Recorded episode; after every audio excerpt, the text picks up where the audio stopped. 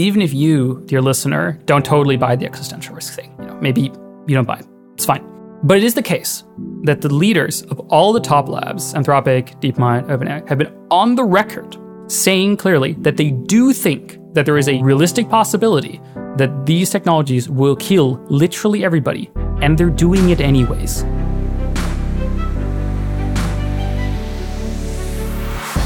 Welcome to Bankless, where we explore the frontier of internet money and internet finance. This is how to get started, how to get better, and how to front run the opportunity.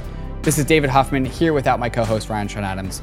But regardless, we are here to help you become more bankless. Today on the episode, we're talking AI alignment and AI safety once again. We're talking to Connor Leahy, the CEO at Conjecture, a mission driven org trying to make AI go well. We wanted to do one last episode on the AI alignment and AI safety conversation because we think Connor can really deliver a very compelling and easy articulation as to why AI safety is real and why it needs to be treated as such.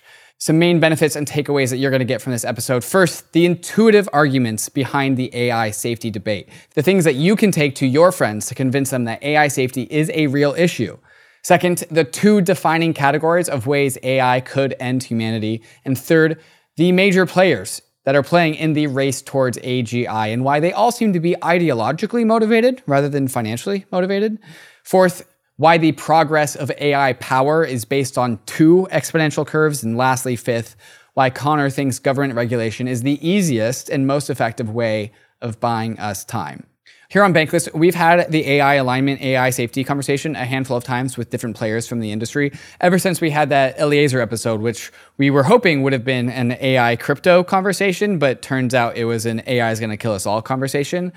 We're bringing on Connor Leahy in June of 2023, a number of months after we first went down this rabbit hole, because the world of AI kind of feels like the world of crypto in 2021. It is moving so fast. And so Connor gives us the lay of the land, a snapshot in time of the AI alignment conversation as it stands here in late June of 2023, as well as also articulates in the easiest and most simple terms possible why AI alignment is such a big deal. If you, Bankless listener, are not convinced of AI alignment going into this episode and you remain unconvinced after the end of this episode, I have nothing left for you.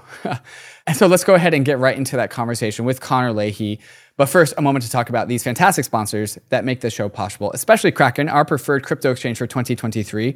Assuming that we get past the AI alignment issue, we will still need to buy crypto assets using our fiat dollars. So perhaps use Kraken to get that done. There's a link in the show notes to get started. Kraken has been a leader in the crypto industry for the last 12 years. Dedicated to accelerating the global adoption of crypto, Kraken puts an emphasis on security, transparency, and client support, which is why over 9 million clients have come to love Kraken's products. Whether you're a beginner or a pro, the Kraken UX is simple, intuitive, and frictionless, making the Kraken app a great place for all to get involved and learn about crypto. For those with experience, the redesigned Kraken Pro app and web experience is completely customizable to your trading needs, integrating key trading features into one seamless interface. Kraken has a 24 7, 365 client support team that is globally recognized. Kraken support is available wherever, whenever you need them, by phone, chat, or email. And for all of you NFTers out there, the brand new Kraken NFT beta platform gives you the best NFT trading experience possible. Rarity rankings, no gas fees, and the ability to buy an NFT straight with cash. Does your crypto exchange prioritize its customers the way that Kraken does? And if not, sign up with Kraken at kraken.com slash bankless. Learning about crypto is hard. Until now, introducing MetaMask Learn, an open educational platform about crypto, Web3, self custody, wallet management, and all the other topics needed to onboard people into this crazy world of crypto. MetaMask Learn is an interactive platform with each lesson offering a simulation for the task at hand, giving you actual practical experience for navigating Web3. The purpose of MetaMask Learn is to teach people the basics of self custody and wallet security in a safe environment. And while MetaMask Learn always takes the time to define Web3 specific vocabulary, it is still a jargon free experience for the crypto curious user. Friendly not scary. MetaMask Learn is available in 10 languages with more to be added soon, and it's meant to cater to a global Web3 audience. So, are you tired of having to explain crypto concepts to your friends? Go to learn.metamask.io and add MetaMask Learn to your guides to get onboarded into the world of Web3. Arbitrum One is pioneering the world of secure Ethereum scalability and is continuing to accelerate the Web3 landscape. Hundreds of projects have already deployed on Arbitrum One, producing flourishing DeFi and NFT ecosystems. With the recent addition of Arbitrum Nova, gaming and social dApps like Reddit are also now calling Arbitrum home. Both Arbitrum One and Nova leverage the security and decentralization of Ethereum and provide a builder experience that's intuitive, familiar, and fully EVM compatible. On Arbitrum, both builders and users will experience faster transaction speeds with significantly lower gas fees. With Arbitrum's recent migration to Arbitrum Nitro, it's also now 10 times faster than before. Visit arbitrum.io where you can join the community, dive into the developer docs, bridge your assets, and start building your first dApp. With Arbitrum, experience Web3 development the way it was meant to be secure, fast, cheap, and friction free. Bankless Nation, I'm excited to introduce you to Connor Leahy, the CEO at Conjecture, a mission driven organization trying to make AI go well. He's also the co founder of Eleuther AI, an open source AI research nonprofit laboratory, which interestingly operates mostly inside of a Discord server, much like our company and so many of us in the Bankless Nation. Connor, welcome to Bankless. Thank you so much for having me. Connor, the crypto world has more or less collided with AI. And Bankless, we had our introduction with that, surprisingly, when we had our Eliezer Yudkowsky episode, which we had to pivot mid episode from a crypto AI intersection episode into an AI is going to kill us episode. Since then, we've continued to go down that AI alignment rabbit hole. And I think a decent number of people in the Bankless Nation and the broader crypto landscape accept the AI alignment problem, but others completely reject it. It's interesting to see some people just have a spinal reflex rejection of the AI alignment problem. In this conversation, I hope we can kind of just talk about the conversation of AI alignment in the outside world, the companies that are playing here, the game board that is laid out in front of us. Uh, but first, I really just want to dive into the very basics of the AI alignment problem and see if we can once again articulate clearly why the AI alignment problem exists, what it is, and why it's important. And you've gotten a lot of practice at articulating this. So I'm wondering if you kind of handhold us through some of the very basic premises behind the AI alignment problem. Yeah, absolutely. So to start things off, the AI alignment problem or existential risk is really what I care about. This is that something could be so dangerous that an accident or a misuse could occur of such magnitude that it could threaten the continued existence of all of humanity or you know curb our potential forever in some sense. This is of course be extremely terrible. I think this is pretty uncontroversial that if such a thing were possible and if it did happen that would be pretty terrible. So the way i like to think about this is first kind of from like an outside perspective is if we look at the history of technology, you know, we see that technology has gotten better and better all throughout our history and it's given us way more power, way more affordance. A lot of this is great, right? You know, we have medicine and, you know, I have air conditioning in my office, thank God. You know, all these, you know, great things that are wonderful and I love. But also, as technology increases, as your power increases, your ability to control the environment, you have more capacity for things to go wrong or for destruction to occur. So, you know, back in the Stone Ages, you know, eh, the worst possible thing that I could do with Stone Age technology would kill, you know, I don't know, maybe like 10 people or something. You know, if I'm like a pretty big guy, maybe if I'm like super smart about it, I could kill a few hundred. You know, if I have my whole war band with me, I could kill maybe more. But like an individual person just using Stone Age level tools, not going to really be an existential risk or anything of that sort as our technology gets better, you know, we develop more sophisticated weaponry, we develop gunpowder, we develop stuff like this. The number, the damage that can be caused both on purpose and accidentally increases. Sometimes from benign reasons, you know, if you have bigger ships, more people can drown. You know, that's pretty benign. We don't think that, you know, that's a, a risk that we are willing to take. But in other things, you know, there was no such thing as TNT factories blowing up before we had explosives. And now that we had TNT, when an accident occurred, the collateral damage was suddenly of a type and a degree that didn't exist previously. And this is only continuing, you know? So we went from, you know, okay, you can kill like five guys to you can kill like 50 guys to you kill 500. And now, you know, you press the button and drop a nuke out of an airplane and you can kill 50,000 people or even more than that. So if you like would graph, you know, over time, the like increase in like blast radius of technology, of like, you know, a misuse of a technology or a thing, you would see an exponential. You would see that our technology is growing extremely fast, extremely quickly towards larger and larger blast radius. Not all technologies, you know, many technologies are very safe and they're very good, and I think we should invest in them and we should build them. But there are technologies that have larger and larger blast radiuses. And eventually, this blast radius will encompass Earth. If our technology keeps improving, at some point we will have technology that is so powerful that it can destroy all humans, and even accidentally. It would, of course, be easier if you do it on purpose. But at some point, if we have powerful enough technology, we should expect things where even accents are a problem.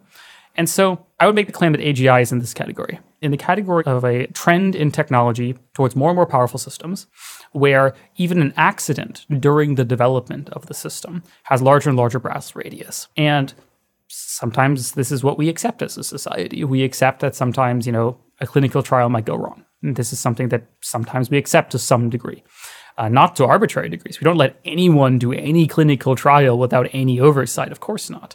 Generally, as a society, we think very highly of you know human welfare and life, and that it shouldn't be endangered recklessly. But as this goes on, as we're dealing with these more and more powerful technologies, like what do you do when you have a technology where the blast radius is everybody, including you?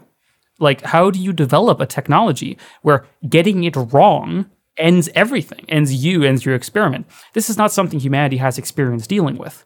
This is not something that we are generally set up to do. The way we usually do technology is we build something and we fail a bunch of times. We mess it up, you know, a few lab assistants lose their hands, you know, like a, a bunch of stupid things happen, government gets angry at you, and 20 years later, you know, you maybe have something. This is fine, but predictably, at some point, this stops working. Maybe people could argue the time is not now, and I would agree. I don't expect GPT three or four to like you know kill all people. I don't. But GPT five, six, seven, eight, combined with some you know modern RL agentic systems, that's much less clear to me. And happy to go into a bit more about why I think this technology has this kind of blast radius. But first, you know, just pause there for a second. Yeah, one thing I really want to emphasize in this argument is the neutrality of it. It's not saying that AI is good or bad. It's just saying that AI is. And this is a continuation of the arc of technology. Technology is not good nor bad.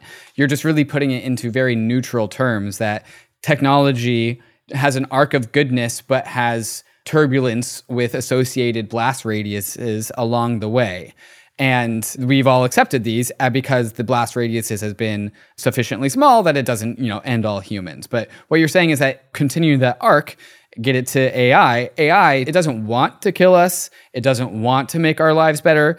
Humans will make choices with this technology, but it just so happens that in the advent of a bad outcome, that bad outcome's blast radius contains all of us. So it's not even like a political stance or a, a, an opinionated stance about the goodness or badness of AI. It's merely just a statement about the magnitude of what could go wrong if something does go wrong. Yeah, exactly. I think a lot of discourse around this kind of stuff is very bad. I think a lot of it is completely politicized and like psychologized. It's about is open source good or bad? Is this guy a good person or a bad person? And I think this is just a terrible way to think about this. We should think about this very neutrally. The question is not is AI good or bad? It's not is open source good or bad. It's not is Sam Altman a good person or a bad person. The question is just what are the outcomes of the various choices we make? How can we do our best to predict what the consequences of taking various actions are? And how do we feel about those consequences?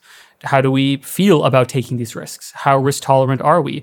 Who should be consulted. You know, I was never consulted to have, you know, GPT-4 released onto the public internet, which I use as well, to for it to be released on my family and my friends. I was never asked if this kind of experimental new technology should be unleashed into the commons that I also inhabit. And maybe that's fine. You know, we don't generally seek consent when someone, you know, wants to write a book. You know, someone wants to write a book, you know, I don't have to read it. It's not my problem. But if someone is releasing, I don't know, a new substance into the water supply, well, I sure hope that I would be consulted about whether I think that's a good idea or not, because I'm drinking that water. But like, I feel like I have a say in this. And so, a lot of the problem with the current state of discourse around this stuff is that there is some good technical discourse, but then there's also a lot of discourse which focuses way too much on intentions. It focuses way too much on ideologies, like just like, you know, that we can't derive from an ideology what is true. You know, if you believe open source is good, You know, maybe you believe that, right? But that's not a statement about reality. It's a mood affiliation. You know, sometimes open source is great. I worked a lot in open source. I think in many cases, open source is fantastic. I'm so glad that Linux exists. I'm so glad that we have so much great open source software. I think this is really good. But should the genetic sequence of smallpox be public? Like, I don't know, man. You know, I love science. I love academia. I think it's great that people are getting funded to do all kinds of cutting edge research.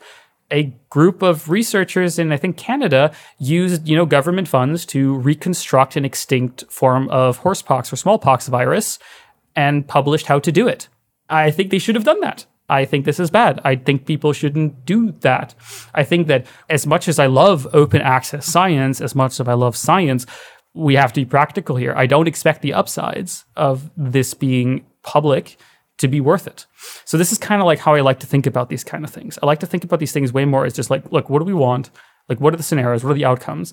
And then let's work from there. Let's let's work at this completely neutrally. Let's be realistic here. I like to talk about strategy. I don't like to talk about good or bad, if that makes any sense. There's a bunch of conversations to be had here about the players in the world of AI. We have ChatGPT and OpenAI and Sam Altman. We have Stable Diffusion with Emad. There's a bunch of people in this game. There's the regulators are also in this game. I still want to continue a little bit down the defining the alignment problem conversation because there's something I want to parse apart. You're talking about neutral AI and its blast radius, right? What could go wrong if something were to go wrong?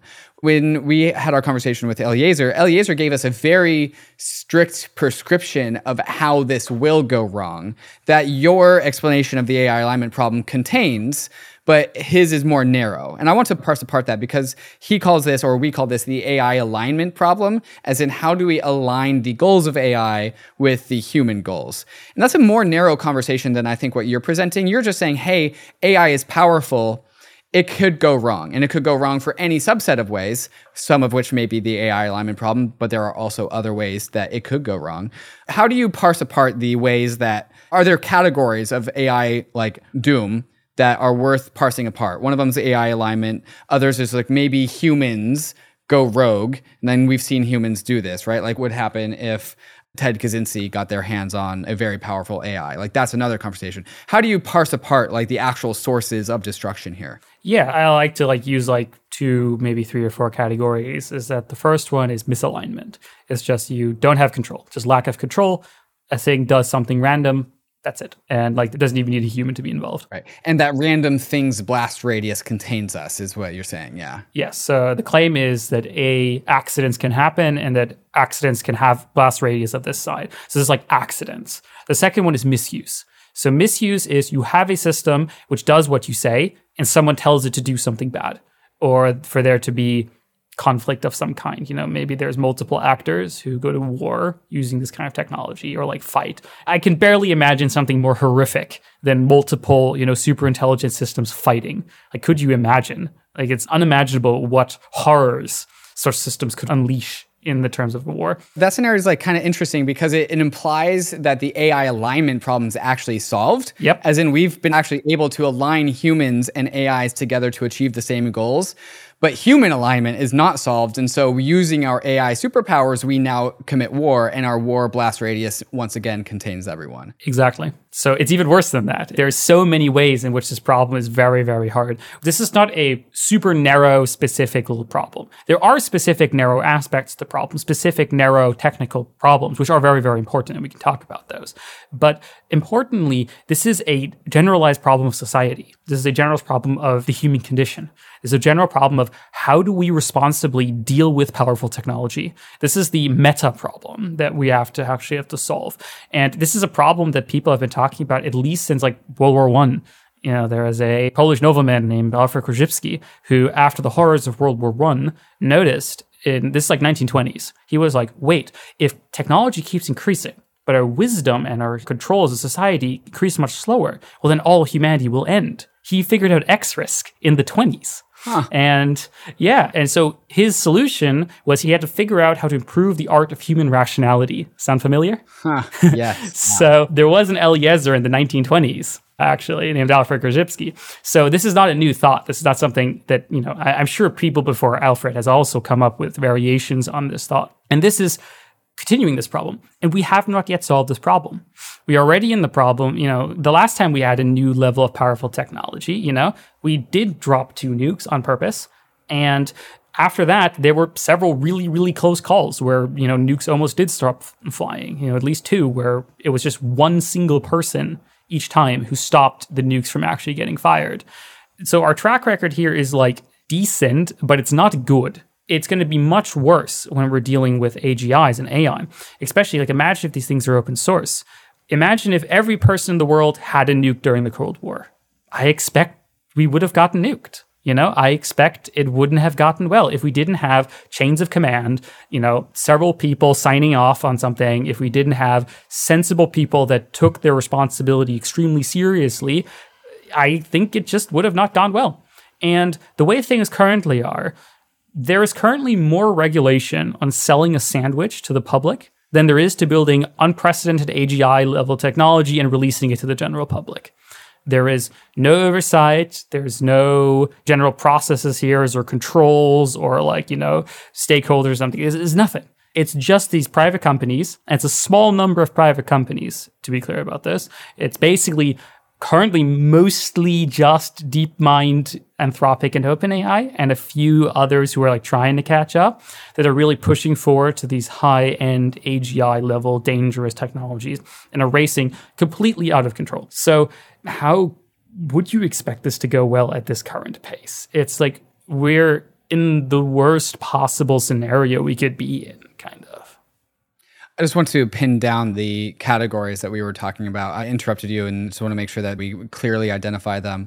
The categories of how AI progress would go wrong. One of them is misalignment. This is the Eliezer conversation, the paperclip maximizer conversation, we create this super intelligent AI and then we can't figure out how to harness its goals and align them with humans. And so it accidentally turns us into paperclips. That's one category. Another category that you defined was misuse. We somehow do figure out the AI alignment problem, but we just abuse AIs to kill us all. So one superpower fights with another superpower. One of them has AI. Maybe both of them have AI, and then we all die because we're using AI to have misaligned human goals. So that's misuse. Another one is accidents. We have super powerful AI. It accidentally does something that we don't like and we're inside of that blast radius. That's a third category. Are those all of them, or are there others that are worth unpacking?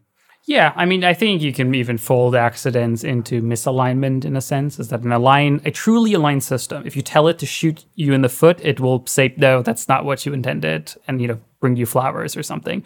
If you have a truly, it's like there's like like yeah, maybe like three categories is or like maybe four is like you know uh, like a good hierarchy maybe four categories. Technology that is so dangerous that no one should do it. You know, just like there is nothing like you just you turn it on, it blows up everything. Then there's like technology which is controllable if you're really careful. If you're very sensible, if you're very careful, it's fine. Then there is technology that is safe for general use, except if you misuse it, except if you're specifically trying to do something bad. And then there is technology that is good no matter who uses it. So that you could give it to the most evil sociopath in the world and it's fine. Okay. I can see AI fitting into all of those categories, including the most dangerous ones. exactly. I think we will start at one and then we can develop technology to move to two and then we can develop technology to move to three, and then we can m- develop technology to move to four. But by default, we get the category one AI. Uh, by default, we elevate AI as it progresses, finds itself inside of the category of technology you almost never ever want to even open up at all. Yes. This is what I expect. Like the shortest path to an AGI gets you this type of AGI, a system which is misaligned. You know, paperclip maximizer has some random values. It's very intelligent, very capable. It's very deceptive. And if you just turn it on, it doesn't matter who turns it on. It doesn't matter if this is, you know, the USA or China. It doesn't matter if it's OpenAI or Anthropic. It doesn't matter who does it. It just blows up everything. There is no it doesn't matter. You said the shortest path to get to a super intelligent AI. Can you unpack why you emphasize the word short there? What is implied under a longer path to an AI? What does that mean? So, importantly, this is not a rule of nature. There is no law of physics which states it is impossible to have a safe AI that does good things for you. This is completely allowed by the laws of physics and computer science. We just don't know how to do it. And this is a very narrow target each of these, you know, categories one to four are like a narrower and narrower and narrower target. You need to know more and more about control, about intelligence, about, you know, safe practices, about human psychology, about, you know, values and game theory and whatever to narrow down on these more and more complex systems. So by default, if you just want a thing which is just smart, it's just powerful, it just succeeds at goals. Well, larger models, you know, just throw compute at it, man. You know, just, you know, continue doing what we're doing right now basically all the research currently being done at AI companies is of the kind which gets you to type 1. There is very little research that goes into getting you to type 2, 3, or 4. There's a very great quote, actually, that I read about the other day. It's from Wilbur Wright. So this is the uh, one of the brothers who built the first airplane. And what he said was, is that when once a machine is under proper control under all conditions, the motor problem will be quickly solved. A failure of a motor will then mean simply a slow descent and safe landing instead of a disastrous fall. So this is the man himself, built an airplane, who realized the first step to building a good airplane was to solve the safety problem. It was to build a safe glider that if something goes wrong, it carefully, slowly descends instead of killing the pilot. Because before this, there was a lot of attempts at flying machines and they always killed the pilot. So they couldn't develop them. So he recognized that we had to first build a safe glider and then we can worry about the motor part, you know. And he, even though it's like almost dismissive of the motor, he was like, eh, you know, you know, we'll figure out motor. It's not that big of a deal. And so basically all of AI currently works on engines. They work on motors. There's very few people working on gliders. Basically, everyone is working on building bigger and bigger turbojet engines and you know just like as fast as possible as quickly as possible. And if you get a bigger and bigger turbojet engine without improving your glider design without improving your wing control design without doing the necessary experience for this by default you get a type 1 engine. You get an engine that just explodes it just like you know zooms off into space and you know just like does something stupid. And you know if it's like an aircraft engine the risk the blast radius is contained as before but AI is not just an airplane engine. Right. Yeah. The AI engine is focused on elevating humanity to as high of an elevation as possible. And then all of the AI safety people are like, hey, we also need to make sure that we have a spaceship that is, is, containing us that can take us back down in the inevitable case that eventually that engine runs out. Connor, I'm hoping I can just get your lay of the land of the state of the AI alignment conversation because as we've been saying, as you've been talking about, AI progress seems to be moving really fast. Is now June 2023. And it kind of seems that we have to timestamp these podcasts because if we were doing this podcast in just May or April of the same year, it would be a slightly different conversation about what is the state of the AI alignment conversation. Last we checked, there was this letter signed by many world leaders and AI experts asking for a pause on AI progress beyond ChatGPT 4. I'm wondering, like, if you can just update us on the last few months and the mainstreaming of the alignment problem. Like, is there more reasons to be optimistic? Are people burying their heads deeper in the sand? Like, kind of, where is the world with regards to AI alignment and AI safety? Yeah, man, has the world changed? The world's changed insanely over the last, you know, six to 12 months. I mean, to say it lightly. AI alignment has gone to a large degree mainstream. I just earlier today was talking to a member of parliament who didn't even have a smartphone, didn't know what OpenAI was, but he heard about this AI thing and he wanted to, me to tell him about it. And he got quite furious when I explained to him some of the risks. And he's like, "What? No one taking this seriously? What? This is outrageous! Hmm. Like, oh, of course we have to do something about this." So it's quite fun. For me, it's also been a very enlightening experience. So when I first got into this field, you know, I came in from like a pretty classic, you know, kind of like LessWrong, you know, Eliezer adjacent kind of viewpoint, very technical, very nerdy, very philosophical perspective on things. And there's a lot of weird social memes in like that sphere around politics that like politics is bad, you should never do it, don't talk to the public, don't talk to the government, they're all crazy, can't talk to them. And I feel it's completely gaslit because that's just not true don't get me wrong, politics is hard. You know, politicians are have their incentives, blah blah blah. All these things are true, but this is things you can do. You can talk to them. A thing that's just been incredibly positively shocking to me is that when I talk to normal people who don't work in tech, they really get it. I'm so used to talking to people in tech and they just totally dismiss these things. They're like, no, AI can never do anything bad, you know, blah, blah, blah. I can't hear you.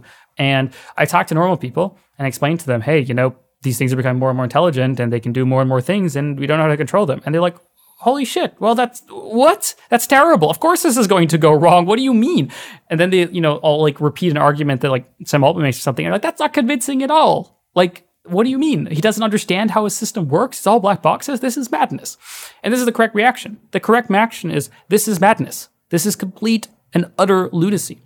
Like, let me be blunt here. Even if you, dear listener, don't totally buy the existential risk thing, you know, maybe you don't buy it. It's fine.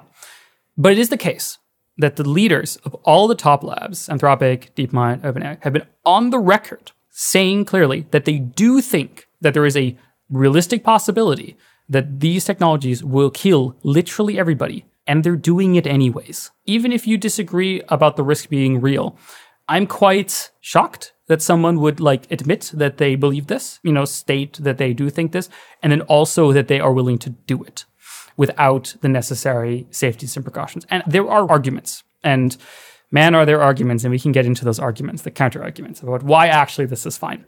I don't find them convincing, obviously. And we live in this weird twilight world where, on the one hand, I don't think these people are malicious, to be clear, or like, I don't think they're lying per se. I think they're being inconsistent. You know, Sam Altman will often go on the record and say, oh, you know, he thinks AI is the biggest risk to humanity. Cool, great. Thank you, Sam. That's really great. That's like, I'm not being facetious. This is actually fantastic that he has the honor and the bravery to say this publicly as someone, you know, who is ultimately a businessman, but still willing to go onto the record with this. That is respectable and deserves credit. But then he keeps racing. There is this incredibly funny interaction on Twitter where Jan Leike, the head of safety and alignment at OpenAI, tweeted something like, you know, maybe we should be careful and like, you know, slow down a bit before we integrate all this AI technology into, you know, all facets of our life. And then six days later, Sam Altman tweets about ChatGPT plugins, you know, plug in ChatGPT into whatever you want. And I'm like, man, wow. Like if this was in a movie, like I could imagine just like the cut and then like, you know, the laugh track playing. I'm like, this is truly shocking. And this is a consistent feature is that this is something I've been pushing on a lot in the current discourse is that a lot of the discourse right now is people are starting to wake up to it and they're a bit confused. They're confused about like, well, is this risk real? Which is a good thing to be confused about. This is a fair thing to be confused about. And there's other things about like, is a very funny thing that I see a lot, for example, on Twitter. People see, like, say, Sam Altman call for regulation, and they'll be like, wait, this is sus. If he wants to be regulated so bad and he thinks this risk is so big, why is he doing this? Just stop. Just don't race. If you think this is an interest, just stop. And my honest opinion, yeah, that's pretty sus like some people criticize me by proxy. They'll be like, Connor, you're one of these doomer people. And but you know, you doomer people, you know, if you take it so seriously, why don't you stop? And like, well, first of all, I don't race. And yeah, that's a really good question. This is a question that I have for the head of all these labs. Why? Like, stop. I'm happy to go into the arguments that I expect their strawman version to, you know, in case you have any comments. Yeah, maybe we can actually just define race, the whole like race condition side of things. A decent part of the Bankless audience will be familiar with Moloch and Moloch traps, but it's been a while since we've had a Moloch episode. So maybe you can kind of talk about just like what this term race means and why we are in a race trap. Yeah. So race conditions or, you know, is kind of like in the sense of like a race to the bottom is that the idea is you and other people don't want to go somewhere, you don't want a certain technology to exist, but other people are heading towards it. You think you're better than these people, you're more responsible, nicer, whatever. And so you think, well, you have to get there first before they get to it. And so you start, you know, trying to get there as fast as possible. They notice that now you're trying to get there as fast as possible. And then they're like, well, shit, I don't want that guy to get it because I'm the good guy. And then they start going as fast as possible. So you get this game theoretic problem where now it's a race to the bottom.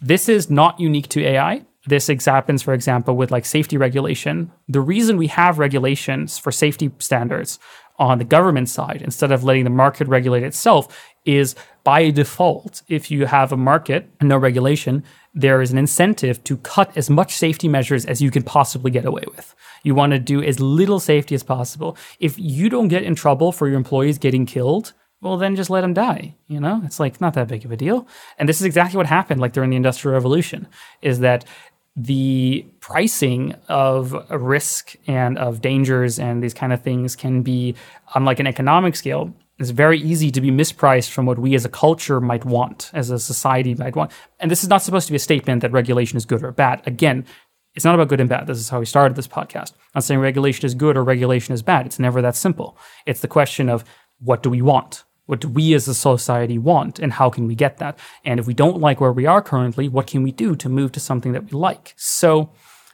so with the race, what we're seeing here is companies undercutting themselves on safety and speed and timelines. Sometimes you'd call it burning our runway. So humanity has a runway until AGI arrives. It will arrive sooner or later. If before that time we don't have a safe glider, we die. And they're burning the runway. They're making it shorter by pushing forward this technology, by investing more into it, by you know building bigger engines. There's some engine size that when you get to that size, it blows up everybody unless you have a safe spaceship built around it.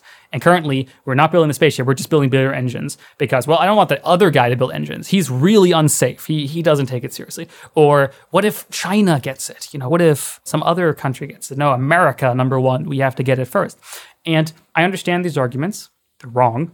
And I'm happy to go into some of the details about why they're misleading. But it doesn't matter. There's nothing to win. The simple counter argument is there's nothing to win you just lose. This would work if we were talking about type 2 AIs, you know, so AIs that are safe if you're careful.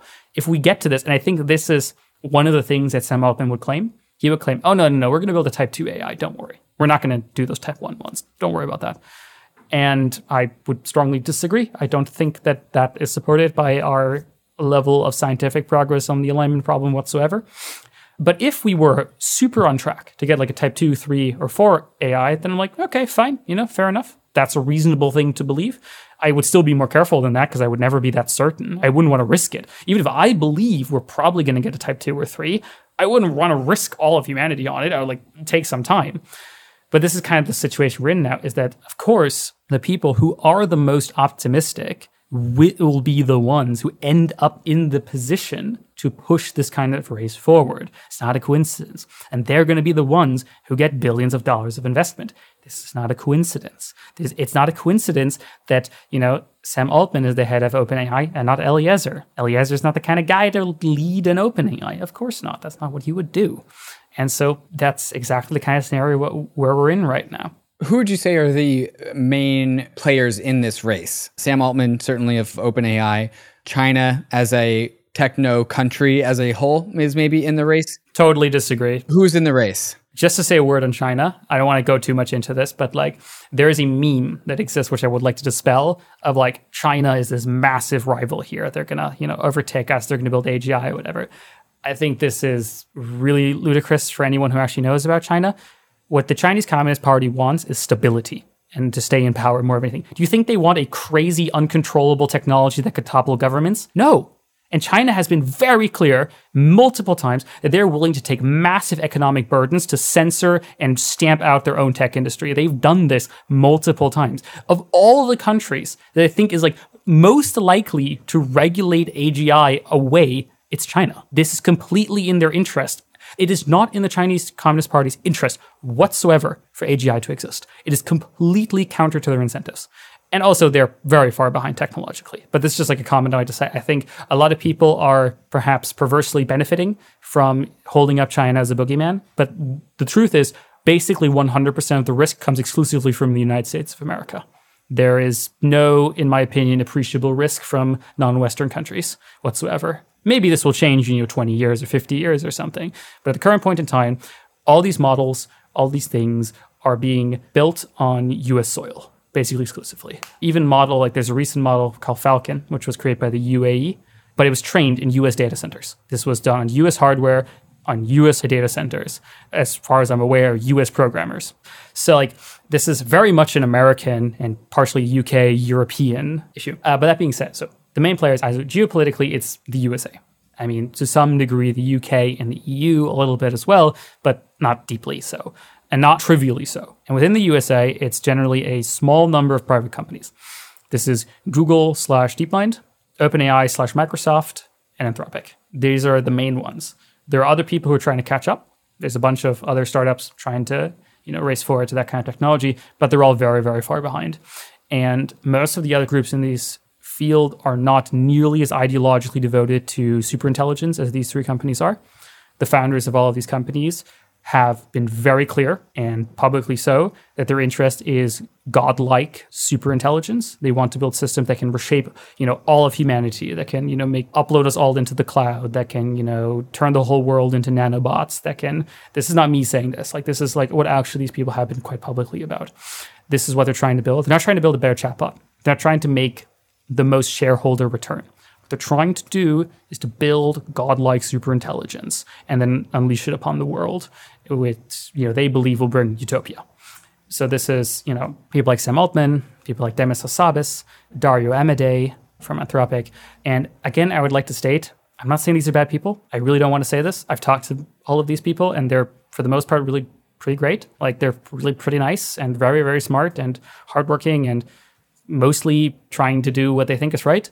Some more than others, but it should be clear what they are, and what they are is transhumanists. They have an ideological interest in doing this. They have strong incentives to be very optimistic and not think too hard about the dangers or to find excuses for why, well, it's a race, you know, my hands are tied, nothing I can do about it. And I understand. I don't want to criticize and like say like these are like evil people. There are evil people involved in the system, maybe, but for the most part, these are people of certain beliefs, who have certain incentives, who are trying to make the world a better place. But I, from my perspective, find what they're doing unimaginably reckless and cannot continue. Yeah, I'd like to unpack a little bit more around that just so I can understand where the disposition of all of these founders are. Like you said that the tech industry is more or less in denial about this, at least in comparison to the outside world. And you've also said that people like Sam Altman and maybe the other founders as well have said that yes, AI is perhaps the most the largest existential threat that we have, and yet they continue. And so I'm wondering if you can just like diagnose that. Like, is Sam Altman and all these other founders, they're just, oh, we're in a race. My hands are tied. I guess I'll just keep on racing until some sort of external force stops me. Like, to, how would you actually define why the disposition of these people are the way that they are? So, truth is, of course, that I do not know. And this is basically psychoanalysis. I could do psychoanalysis. I know some of these people, you know, at least a little bit.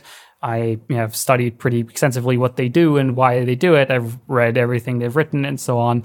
Have, you know, guesses about their internal lives. The truth is, I don't know their internal lives. You know, maybe some of them are total evil, you know, scheming Bond villains. I don't think so, but like maybe, I don't know.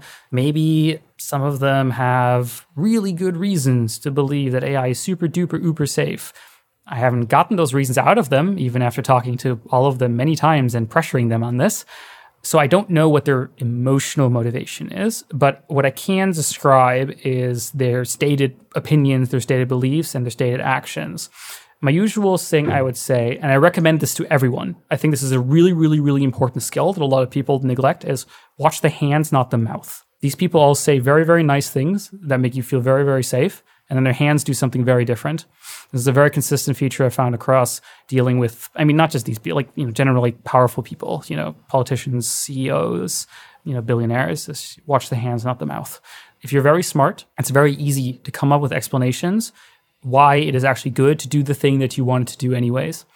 And truth of the matter is, you can go back to archives sometimes from like the 90s from some of these people talking openly on like, you know, email lists or on their blogs about how they want to build AGI, how they want to bring in the transhumanist future. They want to, you know, create this beautiful, immortal world of, you know, transhumanist cyborgs or uploads or whatever. And they want to do it as fast as possible. You know, they want to save all this. You know, even Eliezer is was at least in this camp and was, you know, in the 90s and the 2000s was accelerationist. He thought that being building AGI was the best thing we could do and we should do it as fast as possible. He changed his mind, which is fantastic and speaks to his character and his like ability to think about things rationally and reasonably. That Eliezer did change his mind when he was quite young. I think he was like 21 or something. But for other people, I feel like I think a lot of them have absorbed part of the arguments, but like watch the hands, not the mouth. I think a truly damning example of this is the effective altruist movement, which is deeply ingrained with basically all three of these organizations to various degrees. And look, again, effective altruists, for the most part, are really well meaning, good hearted, smart people trying to do the right thing. Are there bad apples? Of course there are. No, no question about it. Are there weird culty dynamics? Of course there are. That exists in any large movement of this kind. Are there, you know, weird undertones? Absolutely. But most individuals are good people the truth of the matter is that the effective altruists and people like Eliezer are speaking out against these corporations for racing.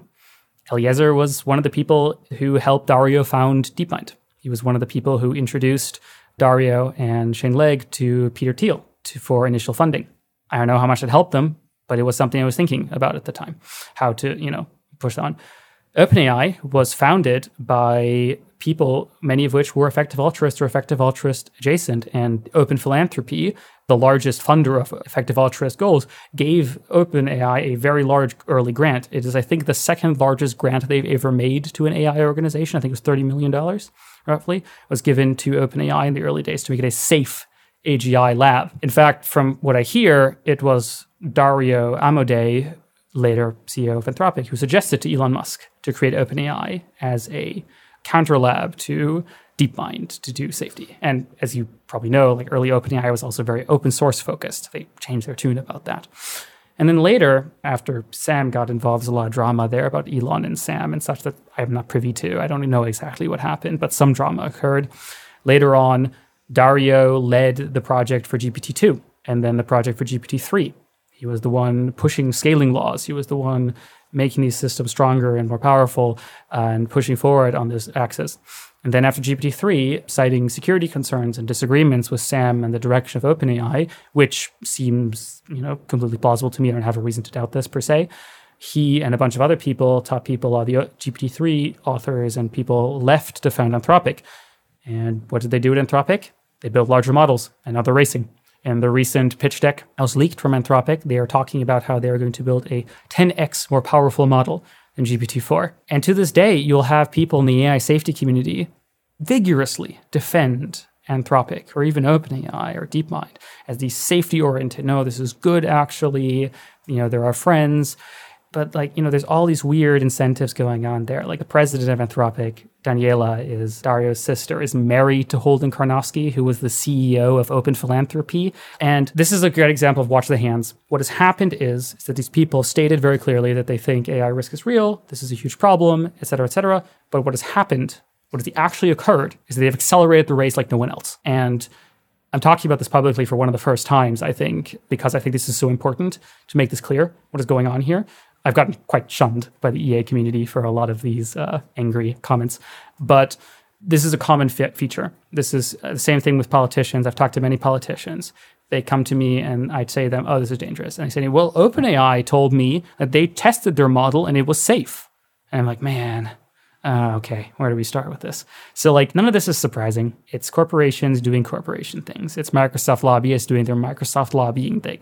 I'm not mad. I feel like this is what any, I think, reasonable political analyst would have predicted about how the discourse on AI safety would go before saying. If I talked to like an old school, you know, like I don't know, like environmental activist who was there for like the oil lobbying stuff, and I asked them, how do you predict the current state of AI discourse is? He would probably make the same predictions for where it currently is, where like, yeah, people are not on board with like oil pollution. They think it's bad. But of course, companies have lawyers, they have lobbyists, and they have a lot of great excuses and they have a lot of great comments about like oh we should do self-regulation oh let's just let the oil companies you know regulate themselves let's let the oil companies set the safety standards for their oil you know extraction which is unironically what people are suggesting we have people at OpenAI pushing for evals, you know, for safety evals, which is a great incentive. But this obviously has to be nonpartisan. This obviously has to be done by people that are you know neutral parties. Is currently not the case. You know, a lot of the people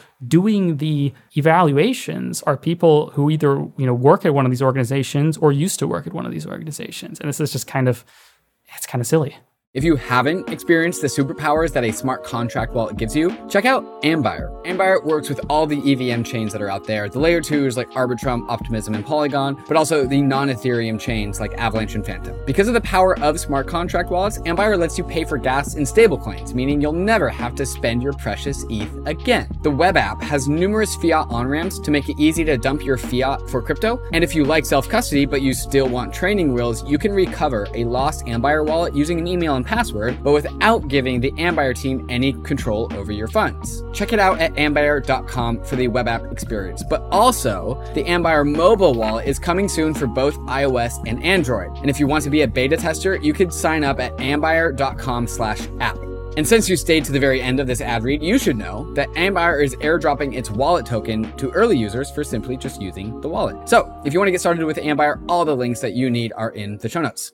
Enter Mantle, an entire ecosystem dedicated to the adoption of decentralized, token governed technologies. Mantle, formerly known as BitDAO, is the first DAO led Web3 ecosystem, all built on top of Mantle's first core product, the Mantle Network, a brand new high performance Ethereum Layer 2 built differently from the other Layer 2s that you may be familiar with. Mantle asks the question, how would you build a layer 2 if you had the technology of 2023? Mantle Network is a modular layer 2, built using the OP stack, but uses EigenLayer's data availability solution instead of the expensive Ethereum layer 1. Not only does this reduce Mantle Network's gas fees by 80% compared to other layer 2s, but it also reduces gas fee volatility, providing a more stable foundation for Mantle's applications. The Mantle Treasury is one of the biggest DAO-owned treasuries in DeFi, which is seeding an ecosystem of projects from all around the Web3 space for Mantle. Mantle already has sub-communities from around Web3 onboarded to help the growth of Mantle, like Game7 for Web3 gaming, or EduDAO for the world of DeSci, and Bybit for TVL and liquidity and on-ramps. So if you want to build on the Mantle network, Mantle is offering a grants program that provides milestone-based funding to promising projects that help expand, secure, and decentralize Mantle. If you want to get started working with the first DAO-led Layer 2 ecosystem, check out Mantle at mantle.xyz and follow them on Twitter at 0xmantle. You know Uniswap. It's the world's largest decentralized exchange with over $1.4 trillion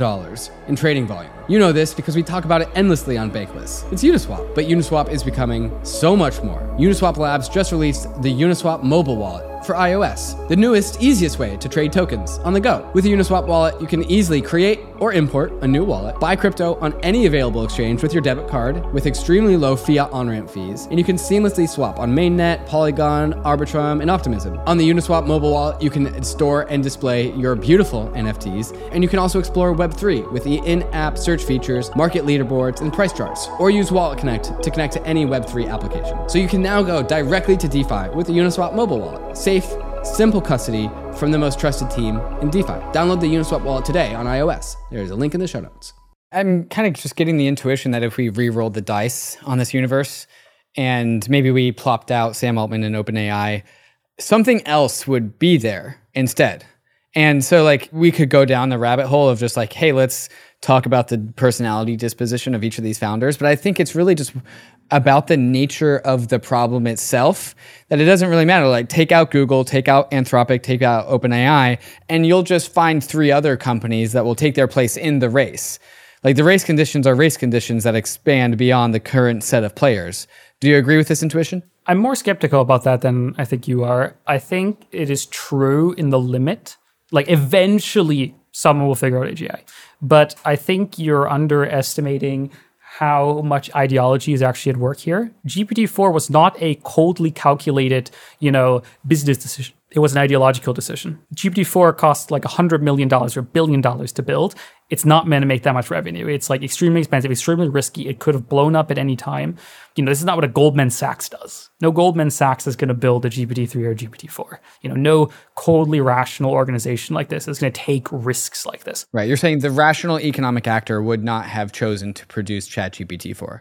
Yeah. After they have ChatGPT, Sure, they might have liked it, but no rational actor would have, at least not now. You know, maybe when the cost comes down, you know, 10 more years of progress, maybe then. So I do think eventually would have happened, but we do have people who are accelerating. It's not just that, like, oh, this is the one time where it happens. No, it could have happened in 10 years. It probably could have happened a few years earlier, but like not many years earlier. You know, maybe other people would have arisen it's possible. I'm not saying it's impossible. Like, you know, we can't re-roll history really. But I don't like these arguments too much about like, oh, it's just incentive, it's just a race. Also because one of my maybe controversial beliefs is that I think that people have way more control over reality than they think they do. I think that actually the world is way more plastic and way more controllable than people think it is. I think that individuals with high agency can get a lot more done than people think they can. I think that individual actors matter a lot individual great people, you know, or politicians or activists or whatever can make a huge difference, actually. There's a saying, forgot who it was from, where it's like, never underestimate the ability of a small group of dedicated people to change history. In fact, it's the only thing that ever has. Hmm. Okay. What I hear you saying is that because of the commitment to building ChatGPT 4, even though it was economically just non rational, you're saying therefore it is ideological, as in, therefore, these people are motivated by something else, an ideology, maybe some sort of glory. I don't know. Maybe the idea of just like creating the AGI is so attractive that they want to be the ones And so that is a little bit more of a pernicious problem because that is like harder to tinker around with external incentives, correct? Yeah. And to be clear, it's not just that. It's also that they literally state this on their own personal blogs. Right. Like I am not doing just pure psychoanalysis here. Like this is literal actual statements you can actually read written by these people that will be confirmed by their friends and so on. Like, not all of it, but like these are not wild speculations that I'm pulling out of nowhere. You know, maybe they've changed their minds, you know, maybe there's some subtlety to it. I'm not dismissing these possibilities by any degrees here, but I'm saying ignoring that there is an ideological component, I think is not correct. I think it is very reasonable there is an ideological or glory or a aesthetic preference in some sense there is a, in retrospect, really rather chilling interview with Geoffrey Hinton, one of the you know godfathers of AI from I think like 2015 or 20. I don't remember. Like, and the article ends on um, him asking like, well, you know, if you think these things could be dangerous, like, why would you do this? And Hinton basically answers, well, you know, sometimes the lure of discovery is just so sweet you can't resist. Mm. And this is very grimly prophetic in the sense that now Geoffrey Hinton has disavowed his life's work and has now come out in favor of that actually this is an existential risk. This could kill everybody. I was in a lecture with him that he gave in Cambridge a few weeks ago, and it was a very lovely lecture. But it basically ended on this note of just like, well, it turns out, yeah, probably that this is, yeah, this is going to kill everybody, and I really don't know what to do about it. Hmm. Yeah, damn. it was just like really this like weird note. Eh, like even Yoshua Bengio, one of the other like Turing Award winners, so one of the you know, most senior, most respected people in the entire field of AI, has said that he feels lost after having come to realize just how it's regret his life's work. Imagine that. Imagine one of the most senior professors, one of the most senior scientists to exist in this field, who has built this field, saying that he regrets his life work. Like this is unprecedented. This is unprecedented basically in history. I mean, you know, there's some cases, but this is a truly extraordinary scenario for something to be this clear. So I think a lot of it is just curiosity, beauty, fun, glory, etc. And you're correct. This makes purely rational incentives harder to control. I think this is a part of it. If we try to model this as a purely capitalist problem, this is a purely money problem, I think we would be not get the correct solution. I think this is again where we just have to be pragmatic. I'm not being judgmental. I'm just being like, okay, let's be pragmatic. What can we do? Like, what are the things need to done? And the truth is just this is where government has to step in. Like at this point, like these people are not going to stop. They've had many opportunities to, and they will not do so. Government just has to make them. I was going to ask you what are the next steps here? Because I resonated with the quote that you said where the man feels lost because at the end of any sort of uh, AI podcast and again our AI podcasts are primarily alignment and safety podcasts I feel lost. I feel a little bit hopeless what you just suggested is like the easiest thing, the lowest hanging fruit that you see possible, which is that governments have to step in. What does that look like to you? How do we get that process started? Like, what are your ideas here? Yeah. And so, again, I want to call back to the beginning of this podcast and just be like, this is not about government good or bad. I don't want to talk about, you know, you're from a crypto background. I assume many of your viewers are quite skeptical of the government. I think there's very good reasons to be very skeptical about many things. General distaste, yeah. Mm-hmm. Totally understood. I run a business you know, nothing makes you a libertarian faster than founding a business, you know, and noticing all the red tape you have to go through. Like, I understand, but this is not about good or bad. It's not about an ethics judgment. This is not about, oh, you know, did they mess up housing policy? Spoiler, yes. But it's way more about, okay, let's be practical here. What are the options? What can we do? So this is the kind of thing the government exists for. If oil companies are polluting, they're just, you know, putting poison into the river or whatever, and you ask them nicely, they don't care, and they keep doing it. You know, maybe they cite some reasons about you know acceleration or or like races or whatever. Then you send police officers to make them stop. You know, like you give them a polite knock and a polite letter, and you tell them, "Look, knock this off, you're you're in deep trouble." So this is going to have to happen. This is not a solution, to be clear. I want to be very clear. None of this is a solution. This buys you time. This doesn't solve the whole problem of technology and you know the future of mankind. No one would claim that you know us you know shutting down some of these dangerous experiments is going to solve us, but it buys us time. We can talk about this in a second, but the longer story, of course, is is that if we really want to solve this, if we want a good future for humanity, we're going to have to do a lot more than this. We're going to have to solve a lot of technical problems and a lot of political problems and a lot of philosophical problems if we want to get there. And it's unfortunately not optional. But the first most clearest step from my perspective is that, to be blunt, I don't currently see any good timeline in which there is not a pause. If we don't buy more time, if we just continue accelerating, if we're just pushing as hard as possible, as fast as possible, with all the resources our economy can muster, we're not going to make it. We're going to type one system is going to pop out, and that's that's just going to be it.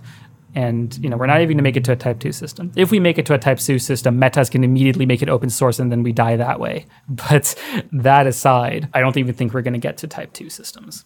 So the government needs to step in and slow these things down. Luckily, there are actually very good levers that the government does have access to in current legal frameworks that can be used with quite small impacts on the wider economy. There is luckily we are in a scenario where really 99% of AI is completely fine. You know, love, you know, medical research, you know, AI or, you know, using particle physics or, you know, doing like um, picture generation stuff, even so that has some copyright issues. And so, okay, let's not open that can of worms. But like 99% of AI is great. It's progress, it's technology. It will provide great benefits to society, you know, fantastic. There will be ups and downsides, but the blast radius is contained. 99% of AI things has a small blast radius. Not saying zero, but you know the kinds of blast radiuses that our society knows how to deal with, like we can handle. Like the internet had a huge blast radius. We're still here. We can handle the internet, so we can handle 99% of AI just fine. There's only really a teeny tiny percentage of these like hard, huge, you know, GPT-4, GPT-4 plus, you know, large language models, general purpose reasoning, agents, RL, you know, like far end stuff that where basically all of the risk comes from, that you know, all of the existential risk comes from. Not that there's no risk from other things, there are other risks, but it's not existential.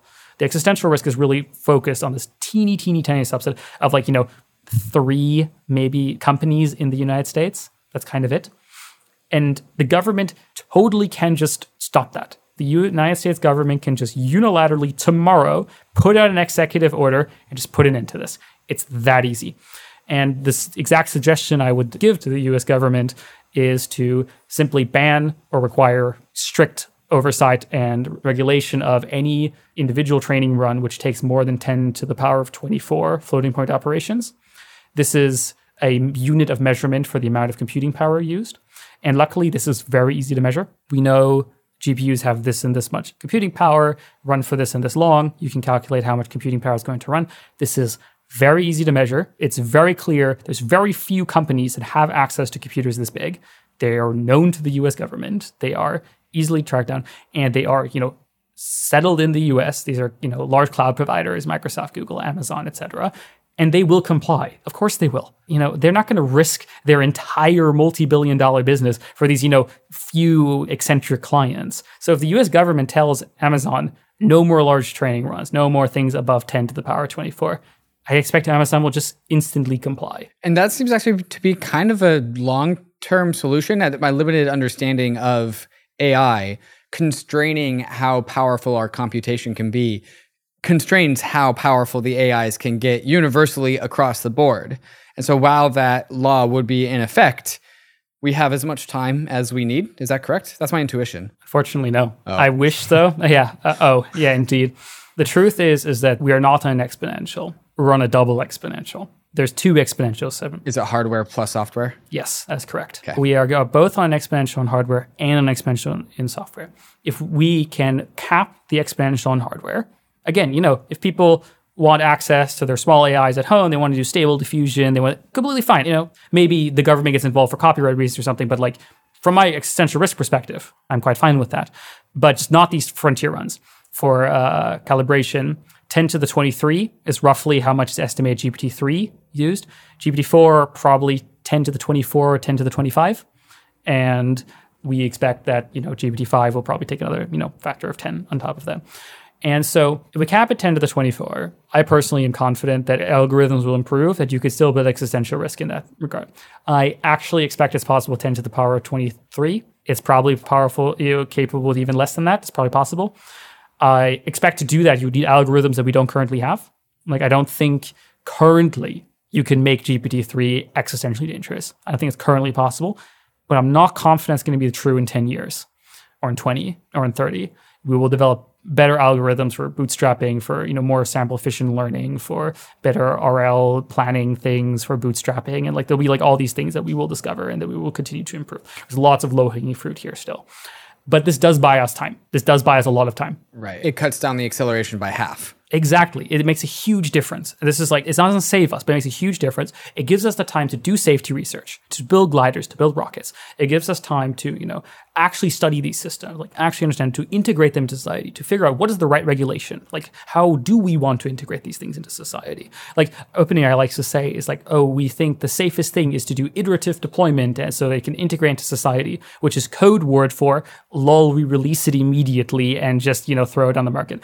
If OpenAI had built GPT-3 and then completely stopped and you know and done only state GPT-3 until they fully understood it. They had full safety control of it, and you know all society had like totally integrated it culturally, and we had like regulation that like totally handles it, and we're all comfortable with it. And then they had produced GPT-4. Yeah, you know what? Fine, that's fair. Honestly, totally fair. If this was the way our society handled AI, fantastic. I think this is great. You know, I want technological progress too, of course. I just want it to be go well. And this is not the shape of a technological path that goes well. Right.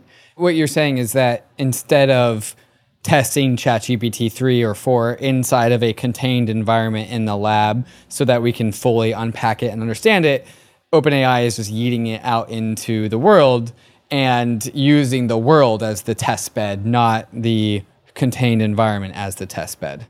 It's even worse than that. Never mind the contained environment. They're yeeting out, you know, the one thing and then yeeting out the second one before we've even, you know, recovered from whiplash from the first one. And so, just to really unpack the, these two exponential curves, we have the hardware curve and the software curve.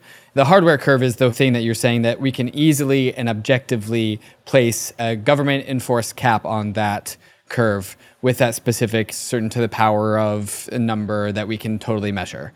And so that seems like a solved problem if we can actually get the governments to do that. Then there's the other equation, which is like we are still in the early days of these AI models in the first place. And so even if we do cap the hardware, we still have at least a handful of orders of magnitudes efficiency in the algorithms that have access to that hardware. And so we have like NVIDIA the GPU supplier on one side, maybe there's others in the game as well. I don't know how relevant AMD is in the world of AI, but NVIDIA is the big player that I think most people know. On one side, supplying GPUs into the market. And then we have the consumers of those GPUs, which are the people racing, right? The open AIs. And so we need to, in order to have a complete containment of the problem, there needs to be control on both sectors. And you're saying the hardware side of things is relatively objective and easy, and we can prescribe action steps for governments to take those steps. And I'm assuming on the software side of things, it's a little bit more gray, and we don't know how to proceed that well. Is my intuition correct here? Yeah, that's definitely the case. I mean, you know, easy is a strong word on the hardware side. I've talked to many people in policy positions, and many of them are like, this is literally impossible. You are insane.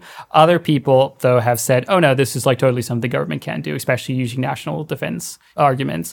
Like, you know, we already have a chip ban where we don't export you know, H100s to China and stuff like this. We already track this. Like, the US government totally has the affordances and has the capabilities and the incentives to do this. This is totally within their wheelhouse. This is not some crazy new thing that has to be invented, but getting the government to do anything is hell. So this is a massive undertaking. That being said, so software is much more complicated. I don't think we can or should try to ban mathematics. That seems insane.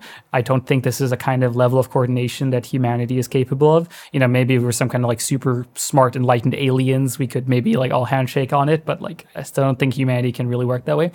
But there are things that can be done here. There are actual, straightforward, very easy, and clear things that can be done here, actually, which is again, doesn't fix everything, but it does buy time. So in particular, the reason I think there are such easy wins here is because things are so bad. Because things are so bad. No one's even trying to control these things. There's a lot of low hanging fruit.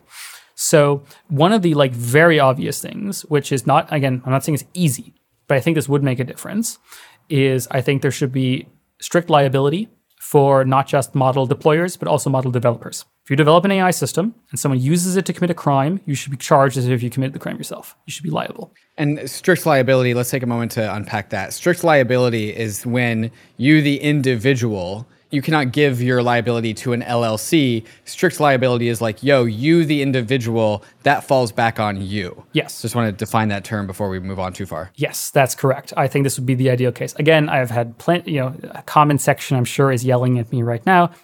I have heard from plenty of people, of policy people telling me how this is impossible, but I have also heard from very senior people that this is possible.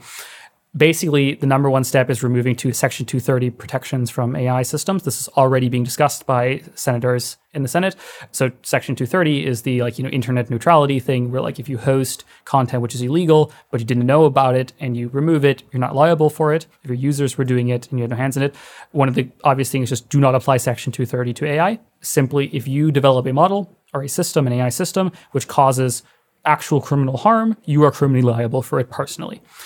This is currently not the case. Currently, there's a, again, look, I love open source, I love my nerd friends, but it's insane is that some nerd somewhere in a university can develop a voice cloning system, you know, take 15 second audio of anyone, perfectly clone their voice, and use it to, you know, scam their parents, to, you know, call in bomb threats, you know, whatever, to totally ruin their lives. And the person who developed that model, who posted it to GitHub, has zero liability. It's not only that they don't have any legal liability, they don't even feel responsible the people who do this feel no shame. Like, it's not part of open source culture to even like feel very responsible for this kind of thing. It's like, oh, you developed a cool thing, you know, throw it out there. It's fine. You know, let the lawyers figure out how society thinks. It's not your problem. Like, I had an actual conversation I had with some tech people. I was talking about how I think there should be strict liability, um, these kind of things. And then one of the pers- people sincerely made the point well that's impossible we can't do that like how would they possibly you know ever determine who is at fault this couldn't be done and then a friend of mine was like, courts. That is what courts are for. How do you not know what courts are? So there's a huge disconnect between a lot of the tech sector and like how civil society actually functions, like the infrastructure of like actual functioning government and societies and courts and so on. We have dealt with things that enable criminal activity in the past. And another great example is automobiles automobiles, there was a huge fight. I think it was in the 70s, if I remember correctly. I might get the dates wrong, bad with remembering exact numbers. There was a huge fight, legal battle, where automakers were arguing that they were not responsible for any deaths that occurred due to cars, and including if their cars malfunctioned. And a lot of people push back at that. They said, well, no, if your car malfunctions, if the brakes, you know, don't work, if it catches fire or whatever, no, the maker of the car should be liable for that, not, you know, the driver. Like, it's not his fault that the car caught fire. And this was a massive legal battle. Nowadays, we do hold car companies liable. If you build a car and it explodes and it kills somebody, it's your responsibility. You built the car, you put the car out there. Of course, you're responsible for this. And of course, there's a spectrum here. There's a large spectrum. I'm not saying I know where on the spectrum is the right thing. You know, should everyone who developed Linux be held personally responsible if someone uses Linux for something bad? I think no, but it's a spectrum. It's not a yes or no. It's not everyone is held responsible or no one ever. It's a spectrum. And this is how laws work. This is how courts work. We as a society have to find where on the spectrum are we comfortable. And I'm simply stating, I think we're way on the one side and we should move more towards the middle where there is actual accountability that same conversation I had with as a different person actually, but same conversation.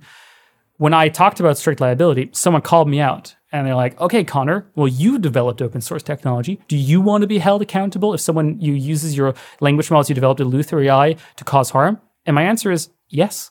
I would like to live in a society where I, as a technologist, if I cause harm to civil society, if I cause harm to other people that I am held accountable to this. I think this is good. I think this is the kind of society I would like to live in. I can see a large number of the crypto people, which are 95% of this audience, recoiling at this. And I'm sorry. I want to give an anecdote from the crypto world, which I think is universally accepted as like we are in a legal battle with the United States Department of Treasury because they deemed, I don't know how familiar you are with this, but this smart contract on Ethereum called Tornado Cash they deemed using that software uploaded to the Ethereum blockchain, using that as an American citizen is illegal. Hmm, and so I'm personally actually suing Janet Yellen and the Department of Treasury on that and saying somebody, open source developer, they live in the Netherlands, uploaded this piece of hardware to Ethereum, and I was able to use that as a neutral tool. I was achieving some sort of financial privacy because Ethereum is transparent and open and everyone can see my transactions. And I would like to have created some sort of private version of my wallet that no one used, that no one knew about. Uh, so I used Tornado Cash in order to achieve that end. Simultaneously, so did North Korea. And so my money was right next to North Korea. And so the Department of Treasury deemed this piece of software to be illegal to use by all Americans. And so a few of us in the crypto world banded together to sue the Department of Treasury saying, hey, you cannot make a neutral piece of software illegal just because some bad actors are doing bad things with it, including perhaps funding the development of nuclear weapons. But like when you tell me this about AI, is like how else do we solve this AI alignment problem other than giving strict liability to the people that create the models that ultimately destroy the world? To me, I'm like, well, I don't have a better solution. And so I don't know what else to do.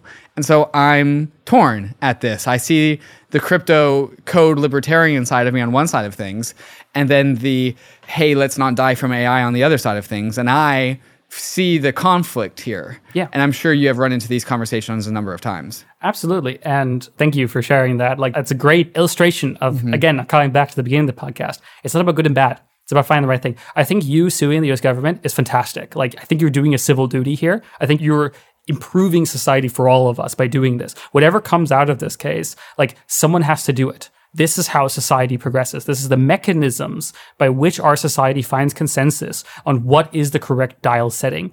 It's not that the government magically knows the correct dial setting. No, this is why in the USA we do sue, and this is great. This is good. It's a huge pain. I know this must be so much pain for you to do all this shit. Like that's why I'm like thanking you. Shout out to the Coin Center lawyers. Yeah. I mean, yeah, that's why I'm thanking you and these guys. You know, I don't have a horse in this race. You know, I don't know whether this is good or bad. I don't have a horse in this race, but I think it's good that this is getting going to court. I think this is good that someone is holding the position this is good, and someone is holding the position this is bad, and this should be fought out. This should be debated. This shouldn't be taken for granted that things are obviously good or obviously bad. Again, beginning of this conversation, things are good or bad. It's about decisions. It's about consequences.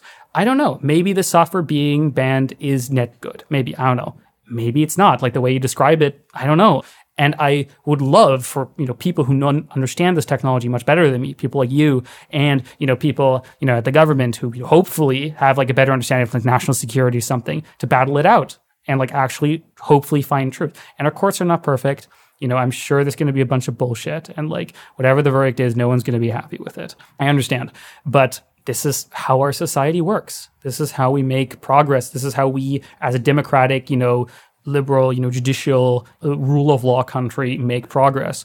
And I'm saying that this is painful, but it just has to be done. It's a price of living in a complex society.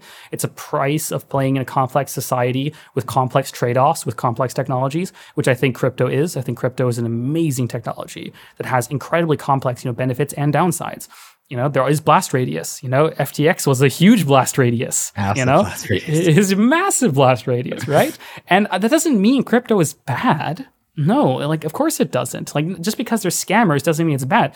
But it also doesn't mean it's good. It's just a technology. It's neutral. The same way AI is. It is not good or bad. It's about how do we as a society digest this technology? How do we get as much of the good stuff while preventing as much as the bad stuff? And this is simply not easy. This is all I'm saying. I'm not saying I have the perfect solution that solves all the problems forever. Don't worry, just do this. I'm saying this is a hard process. This is like doing science. Like in a sense, going to court is like doing science. You're doing like law making science or engineering. You're doing the epistemological labor that needs to get done to actually get to the right kind of civilizational software that we want to be running. Because we don't know what the right software is. We don't know what the right laws are. We don't know what the right liability or the right insurance schemes I don't know is, right? And we have to find out. Someone has to come up with them and they have to debate against people who come up with alternative things. And we have to try things out and some of them blow up and then people sue and then we try another stage and so on. So I think this is a natural part of how a functioning society should work. And sometimes this is a huge, massive pain. I understand. But I've talked before about like, okay, humanity can't coordinate that well. You know, we couldn't coordinate, but like this is what coordination actually looked like Coordination doesn't look like, oh, we're all happy friends and we hold hands and we all sing songs. That's not what I mean when I use the word coordination. When I mean coordination, I mean we sue each other. I mean we have debates. I mean we fight, we argue civilly, you know, no violence, you know, we're very civil about it. We have rules. We follow laws. We also follow laws that we don't agree with. Like there's a bunch of laws I don't agree with, but I am willing to make compromises on this and I'm willing to compromise with the government and with my fellow citizens. You know, if I go to a, a country where maybe I don't agree with all their laws, while I'm there, I'm not going to break them. And this is not just because of like fear of retribution. It's also because of contracts and just like making deals and like being fair and changing processes. I think violence is extremely bad for this reason, because violence violates our contracts. Our social contract is this is not how we solve disputes. If you disagree with something, you don't use violence. You sue. You have debates. You start a campaign. You start a, you know, talk about a podcast, you know, whatever. Like we have mechanisms and we should use them. And they're not great. like in case you haven't seen Twitter lately, our coordination mechanisms aren't great. They're not very good, but they're something. And we can do better. We can coordinate. It is possible. It's not easy, but again, at the beginning of this conversation, when we were trying to unpack the different categories for how AI might come to destroy the world. You called this a deeply meta problem. You talked about how we need to solve philosophical problems about what it means to be human. It's a problem that really goes to the heart of the human condition.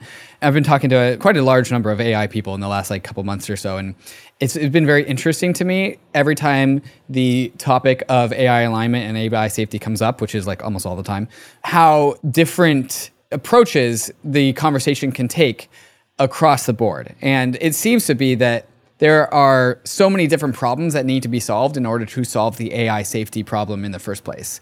I'm wondering if you could just unpack. I'm, I'm pointing you in a direction here and seeing if I can just unleash you here. But it seems to be like the AI alignment problem goes very deep as to what it means to be human and what it means to solve problems in the first place.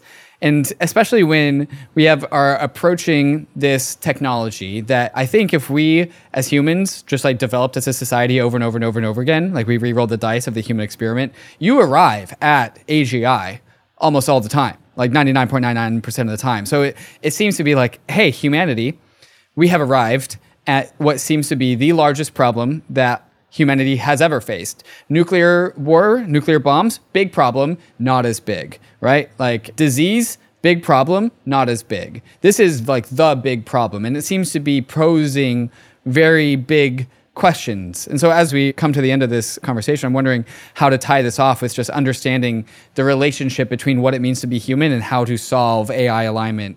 Just so, what does this vector of conversation sound like to you? It sounds like the real question, you know, the ultimate yeah. question. AI alignment is an important field, and sometimes its definitions get stretched to the point where, like, it starts encompassing these larger and larger meta problems. I think this is not a coincidence. I think really in a potential rephrasing of the alignment problem is the general question of how do you control a powerful system using a weaker system?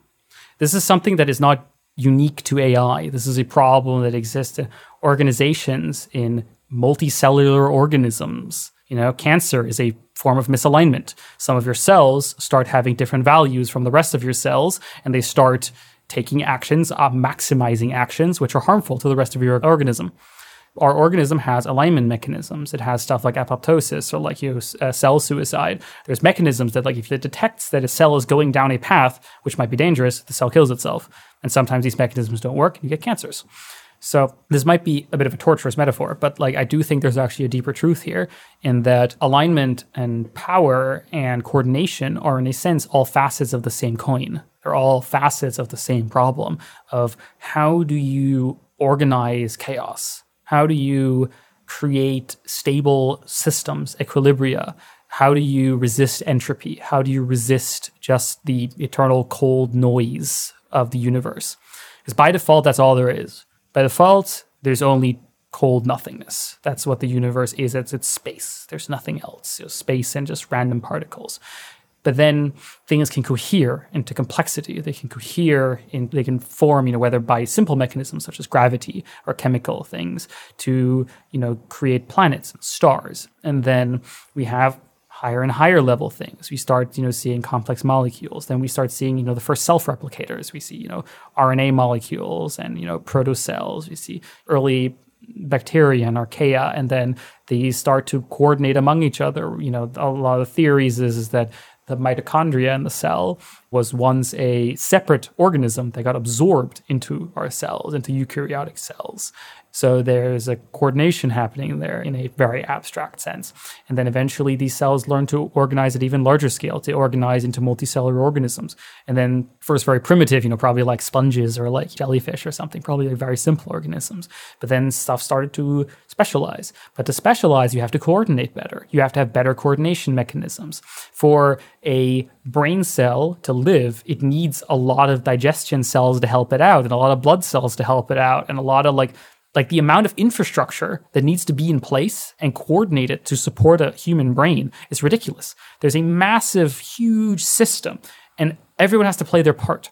You know, some muscle cell can't just be like, ah, you know, screw it, I'm going to be a neuron now. You know, if that happens, we call this cancer. This is a disease. This is not coordinated. It's not controlled. Mike Levin has a lot of great work on this, on like bioelectricity and like cell identity and stuff like this. And then it goes further. And then we get to the, the meta level, to the, you know, we go from the genes to the memes you know, as Dawkins might say, where we go from purely genetic evolution or like multicellular evolution to memetic evolution to cultural evolution. There becomes now it's about cultures and tribes and civilizations and companies and gods and religions and these kinds of things. And these can also coordinate and mutate and war and change. So there's this recurring motif of life of these like higher order patterns of complexity and like and coordination and stuff emerging. And the way for these things to emerge is through coordination. It is through coherence of smaller patterns cohering into larger emergent patterns on higher levels of scale. And this is also where we humans are. We're nestled here somewhere in the hierarchy, you know, somewhere above multicellular, somewhere below, you know, pure memetic, you know, religions or stories, somewhere in between.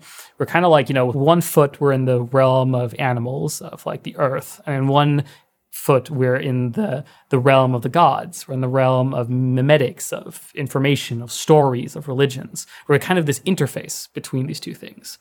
And so what is the next step from here like where do we go like what does it mean like what does it mean for us to want something like in a sense if we build ai this is pushing us further into the realm of memetics, of knowledge, of pure abstract software, of something that exists not as a brain, not as a specific piece of hardware, but as a purely like a, as basic a spirit, you know, just like an immaterial code.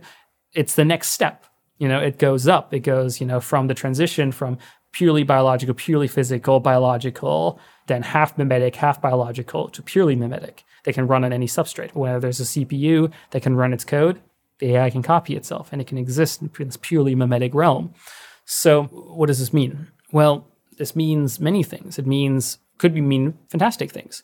Culture allows us to do fantastic things. Our control over memetics, over culture, over technology, over science, you know, allows us to build this wonderful place we're in. Like, look at this, you know, we got internet and we got air conditioning, like eat all the food I want. And it's great. My animal is feeling great about this whole like civilization stuff. Seems pretty cool. But things can also go wrong. Blast radius. In the powerful, if we dabble in magic, you know, in like the, you know, technology, as we dabble in this, we blast radius increases, power increases. And if we and we need to get control over that thing. So this is all just a very nice poetic reframing of where we started this podcast. It's about how do we deal with the upper level, you know? There's also the question of down level, like the question of cancer control or like, you know, medicine is the question of how do we align the levels below us? Or engineering or like physics are the questions of how do we align the levels below us with our values? Now we have the question, how do we align the thing above us with our values? Because we want some things, you know? There's many things I like and there's many things I don't like.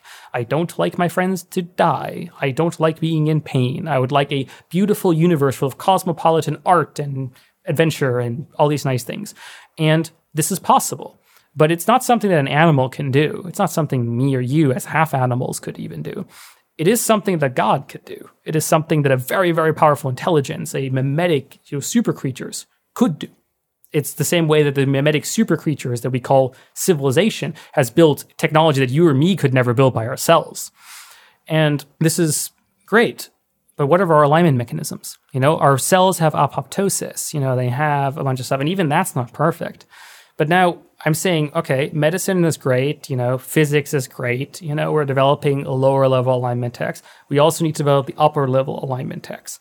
I think it is possible that we can understand memetics and AI and optimization and all stuff, unless this is magic. That's the cool thing in a sense. It is both magic and it's not magic. It is like information processing. It is things that can be understood. It is coordination. You know, humans could solve many coordination problems. You know, me and you can coordinate. You know, me and all the other people down the street, we can all live together peacefully. This is coordination. This is controlling something, you know, working as part of something bigger than myself. And if we want a really good outcome, if we really want the world to go well, if we really want, you know, our far descendants, you know, you know whether they're human or not, uh, to you know live a great life, well, we have to not blow this all up. We have to actually make sure that the next step we make is not just some random thing that you know someone cooked up on a server somewhere, but is actually something we like, actually something we endorse, actually something we want.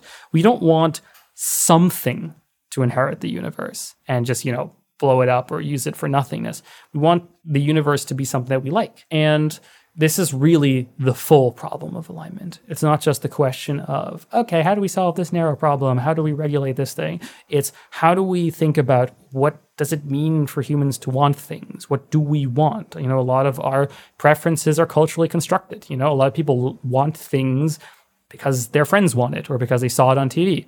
Is that a real preference or is that a fake preference? I don't know. Like, this is something we should be asking. What does it mean to be good? Is that even a well coherent concept? If we can't agree in any of this, is there some way we can bargain? Is there some kind of, you know, Harsanyi's veil type solution where, you know, we build some super aligned type 4 system, it goes to all the humans, figures out what they all want, and makes some kind of like fair distribution? As a, I don't know. What we really want is these type 4 aligned systems that are so aligned that they figure it out for us. You know, they're like, I'm going to figure out all humans. I'm going to understand their psychology, their traumas, their life story. I'm going to deeply, deeply understand them in ways that, you know, no human could understand them. I will use all this, you know, incredible superhuman intelligence in order not to do something random, but to do what these poor half animals actually would like, what would actually make them happy, what would actually be good for them. And I have no idea how to build such a thing. I mean, I have a few ideas, but I don't know. This system is not forbidden by physics. There's no reason that such a system cannot be constructed. But we are so far away from that. We're not even going to get to there. If we can even get to the point where we can just have like systems that we can carefully use, we coordinate on, and we use them to, you know, make cool world, you know, where people are happy, where people don't have to fear for the next day, where people aren't hungry, where people can just chill. That would be pretty nice we can get there. It's technically possible, but it requires not just technology. It's like technology is not free, progress is not free. If you just take the shortest path on the tech tree, you don't get to the final tech. You blow yourself up on the way. There is a final tech somewhere deep, deep, deep down the tree. And if we're very careful, about how we traverse this, if we you know, improve our coordination tech, if we you know work carefully about this and we avoid existential the traps, you know, the traps along the tree, we can get there. And that's what like Eliezer as such would mean is truly solving alignment. That final tech that we're like we have understood what are values, what does humanity mean how do we bargain between values how do we you know think about reality how do we think about you know meaning how do we think about all these things. And not just that, but never mind the philosophy here. This is not just about talking. This is how do we turn this into code? How do we turn this? How do we build this? A thing that I like to think about philosophy that I think is often lost in modern philosophy is that good philosophy should make you stronger. Philosophy should solve problems. If your philosophy isn't ultimately going to solve problem, why are you doing it?